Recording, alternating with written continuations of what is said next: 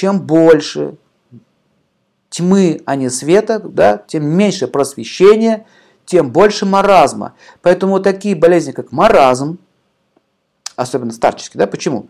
Это лишение разума. Почему человек лишился разума? За какие-то особые деяния, когда ты используешь свой разум в каких-то змеиных целях, понимаете?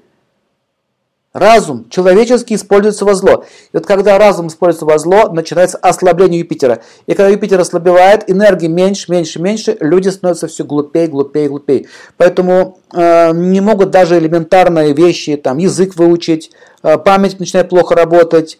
Э, вообще сознание становится ну, ближе к животным. Почему? Потому что нельзя давать существу, например, вот смотрите, акула с ее желаниями, и ей сейчас дать сверхразум ищи ноги человеческие или крылья. Вы вообще представляете, что будет твориться? Или пауку с его желаниями высосать внутренности мухи, извиняюсь, неприятная тема, высосать, дать сейчас человеческий разум и способности. Кстати, такие пауки будут бегать по городам и жрать людей. То есть э, идея э, разума и контроль разума – это очень важная вещь. И многим людям не хватает разума, чтобы даже закончить институт, или закончить какую-то академию, или получить какое-то образование. Понимаете, у них не хватает силы разума. Возникает вопрос, почему его не хватает?